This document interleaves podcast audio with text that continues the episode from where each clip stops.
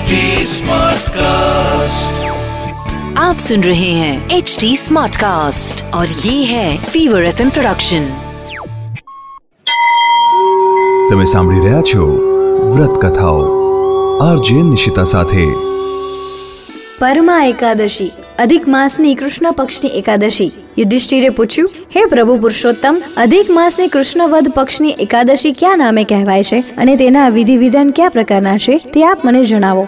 શ્રી કૃષ્ણ બોલ્યા, હે યુધિષ્ઠિર, અધિક માસની વધ અગિયારસ પરમા નામે કહેવાય છે. તે પણ પવિત્ર હોય પાપને હરનારી તથા પુરુષો અને સ્ત્રીઓને પણ ભોગ તથા મોક્ષ આપનારી છે. પ્રથમ જે સુદ શુક્લ પક્ષની અગિયારસની વિધિ વિધાન કહ્યો, તેના જેવી જ વધ કૃષ્ણ પક્ષની અગિયારસનો વિધિ વિધાન કરવો તે દિવસે પરમ ભક્તિથી શ્રી હરિનું પૂજન કરવું. શરૂ કરીએ પરમા એકાદશીની વાર્તા. સુમેધા નામનો કોઈ ઉત્તમ ધાર્મિક બ્રાહ્મણ હતો. તેની પત્ની પવિત્ર નામની હતી અને તે પણ પોતા પતિવ્રતા ધર્મમાં પરાયણ રહેતી હતી. એ બ્રાહ્મણ કોઈ કર્મને લીધે ધન ધાન્યથી રહિત હતો અને ઘણા લોકો પાસે યાચના કરતો. છતાં તેને ક્યાંય ભિક્ષા પણ ન મળતી. વળી તેને એવું ભોજન, વસ્ત્ર કે આભૂષણ પણ કદી મળતું ન હતું છતાં તેની પત્ની રૂપ અને યૌવનની મધુરતાપૂર્વક પોતાના પતિની સેવા કરતી હતી.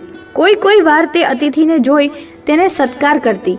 તે વખતે ઘરમાં તે ભૂખી જ રહેતી.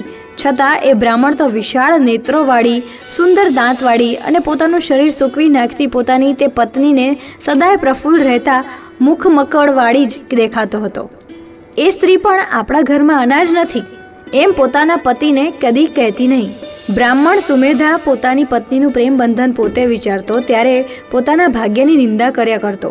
તેણે એક વખત પ્રિય બોલનારી પોતાની પત્નીને આ પ્રમાણે કહ્યું, હે સુંદરી, મારે હવે શું કરવું? મને ધન મળતું નથી, સારા સારા લોકો પાસે હું યાચના કરું છું, તો પણ તેઓ મને ધન આપતા નથી.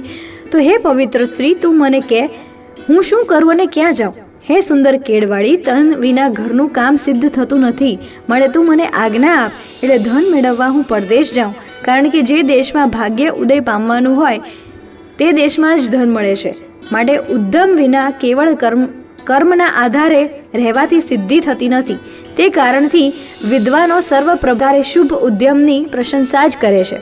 પતિનું આ વચન સાંભળી પતિના નેત્રોમાં આંસુ ભરાઈ આવ્યા. તે ચતુર સ્ત્રીએ વિનયથી ડોક નમાવી બે હાથ જોડી પતિને કહ્યું હું તમારા કરતાં વધારે જાણનારી નથી, છતાં તમે આજ્ઞા કરી છે તેથી હું કહું છું. વળી હિતેચ્છુ માણસો એ સારું કે નરસું હંમેશા કહેવું જ જોઈએ. તે કારણે પણ બોલું છું. પૂર્વ જન્મમાં જે આપ્યું હોય તે જ હર કોઈ માણસને પૃથ્વી પર મળે છે. પણ કંઈ દાન જ ન કર્યું હોય તો સોનાના મેરુ પર્વતમાં પણ પહેરવાતું નથી. પૂર્વ જન્મમાં જે વિદ્યા દીધી હોય પૂર્વ જન્મમાં જે ધન દીધું હોય અને પૂર્વ જન્મમાં જે ભૂમિનું દાન કર્યું હોય, તે જ આ જન્મમાં મનુષ્યને મળે છે. વિધાતાએ લલાટમાં જે લખ્યું હોય છે, તે જ હર કોઈ સડે મેળવી શકાય છે. તો પણ જો કોઈ દાન રૂપે આપ્યું જ ન હોય, કંઈ જ મેળવી શકાતું નથી.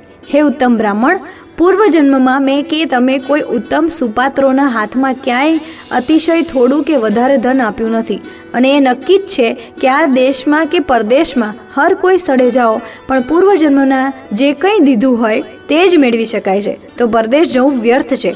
સર્વના ઈશ્વર પરમાત્મા માત્ર અન્ન તો સર્વને આપે જ છે. માટે હે ઉત્તમ બ્રાહ્મણ, અહીં જ આપે અને મારે રહેવું યોગ્ય છે. વળી હે મહામુનિ, આપ વિના કેવળ કે ક્ષણ પણ હું રહી શકું તેમ નથી. કારણ કે માતા, પિતા, ભાઈ, સસરા, સાસુ કે બીજા સગા સંબંધીઓ પણ ધણી વિનાની સ્ત્રીનો સત્કાર કરતા નથી. તો આ શહેરમાં પતિ વિનાની મારો બીજા લોકો કેમ સત્કાર કરશે? ના જ કરે. ઉલટા ધણી વિનાની સ્ત્રીને આ દુર્ભાગી છે એમ કહી લોકો નિંદા જ કરે છે. માટે આપના ભાગ્ય યોગે અહીં પણ આપણે ધન મળી રહેશે. તે પ્રમાણે તે પતિનું વચન સાંભળી એ ચતુર બ્રાહ્મણ ત્યાં જ પોતાના શહેરમાં રહ્યો. તેટલામાં મુનિ શ્રેષ્ઠ કૌંડિન્ય ઋષિ ત્યાં તેને ઘેર આવ્યા. તેમને આવેલા જો એ બ્રાહ્મણ શ્રેષ્ઠ સુમેધા હર્ષ પામ્યો. તેણે તરત જ પત્ની સાથે ઊભા થઈ મસ્તક વડે વારંવાર એ મુનિને નમન કર્યું અને કહ્યું કે, આજે હું ધન્ય પાત્ર થયો છું. મને મારું જીવન સફળ થયું હોય એવું લાગે છે, કારણ કે આજે મારા મહાભાગ્યથી આપે મારા પર કૃપા કરી છે અને આપના મને દર્શન થયા છે. એમ તે મુનીશ્વરને કહી તેણે ઉત્તમ આસન આપ્યું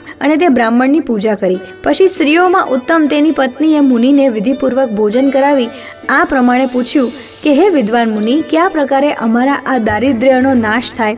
દાન કર્યું ન હોય તો પણ માણસ ધનને, વિદ્યાને તથા સ્ત્રીને કેવી રીતે મેળવી શકે? તે આપ કહો.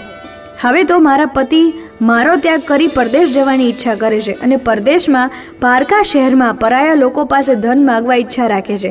પણ હે વિદ્વાન, મેં હેતુ ગર્ભિત ઘણું બધું કહી તેમને અહીં રોક્યા છે. અને પૂર્વજન્મમાં કંઈ દાન કર્યું નથી, તેથી ક્યાંય પણ કંઈ મળવાનું નથી, એમ કહી તેમને પરદેશ જતા અટકાવ્યા છે. તેટલામાં, હે મુનિન્દ્ર, મારા ભાગ્યથી આપ અહીં જ આજે પધાર્યા છો. હવે આપની કૃપાથી મારું દારિદ્ર્ય જલ્દી નાશ પામશે, એમાં સંશય નથી. હે ઉત્તમ બ્રાહ્મણ, કયા ઉપાયથી અમારું દારિદ્ર્ય ચોક્કસ નાશ પામે? એ કૃપાના સમુદ્ર, એવું કોઈ વ્રત, તીર્થ કે તપ વગેરે આપ મને કહો, ઉત્તમ સ્વભાવવાળી તે સ્ત્રીનું આ ભાષણ સાંભળી મુનિશ્રેષ્ઠ કૌંડિન્યએ મનમાં વિચાર કરી સર્વ પાપોનો સમૂહનો નાશ કરનાર અને દુઃખ દારિદ્ર્યને નસાડી મૂકનાર ઉત્તમ વ્રત કહ્યું.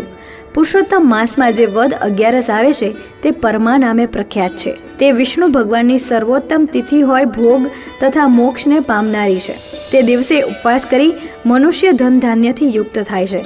એ વ્રતમાં ગીત વાદિંત્ર સાથે વિધિપૂર્વક જાગરણ પણ કરવું. પૂર્વે કુબેરે અતિ ઉત્તમ એ વ્રત કર્યું હતું. તે વખતે શંકર ભગવાને પ્રસન્ન થઈ એ કુબેરને ધનનો અધિપતિ બનાવ્યો છે. તેમજ પુત્રને વેચી નાખનાર હરિશ્ચંદ્ર રાજાએ પણ પૂર્વે એ વ્રત કર્યું હતું. તેથી તેને વેચી નાખેલ પોતાની પત્ની પુત્ર તથા નિષ્કંટક થયેલું પોતાનું રાજ્ય ફરી પ્રાપ્ત થયા હતા.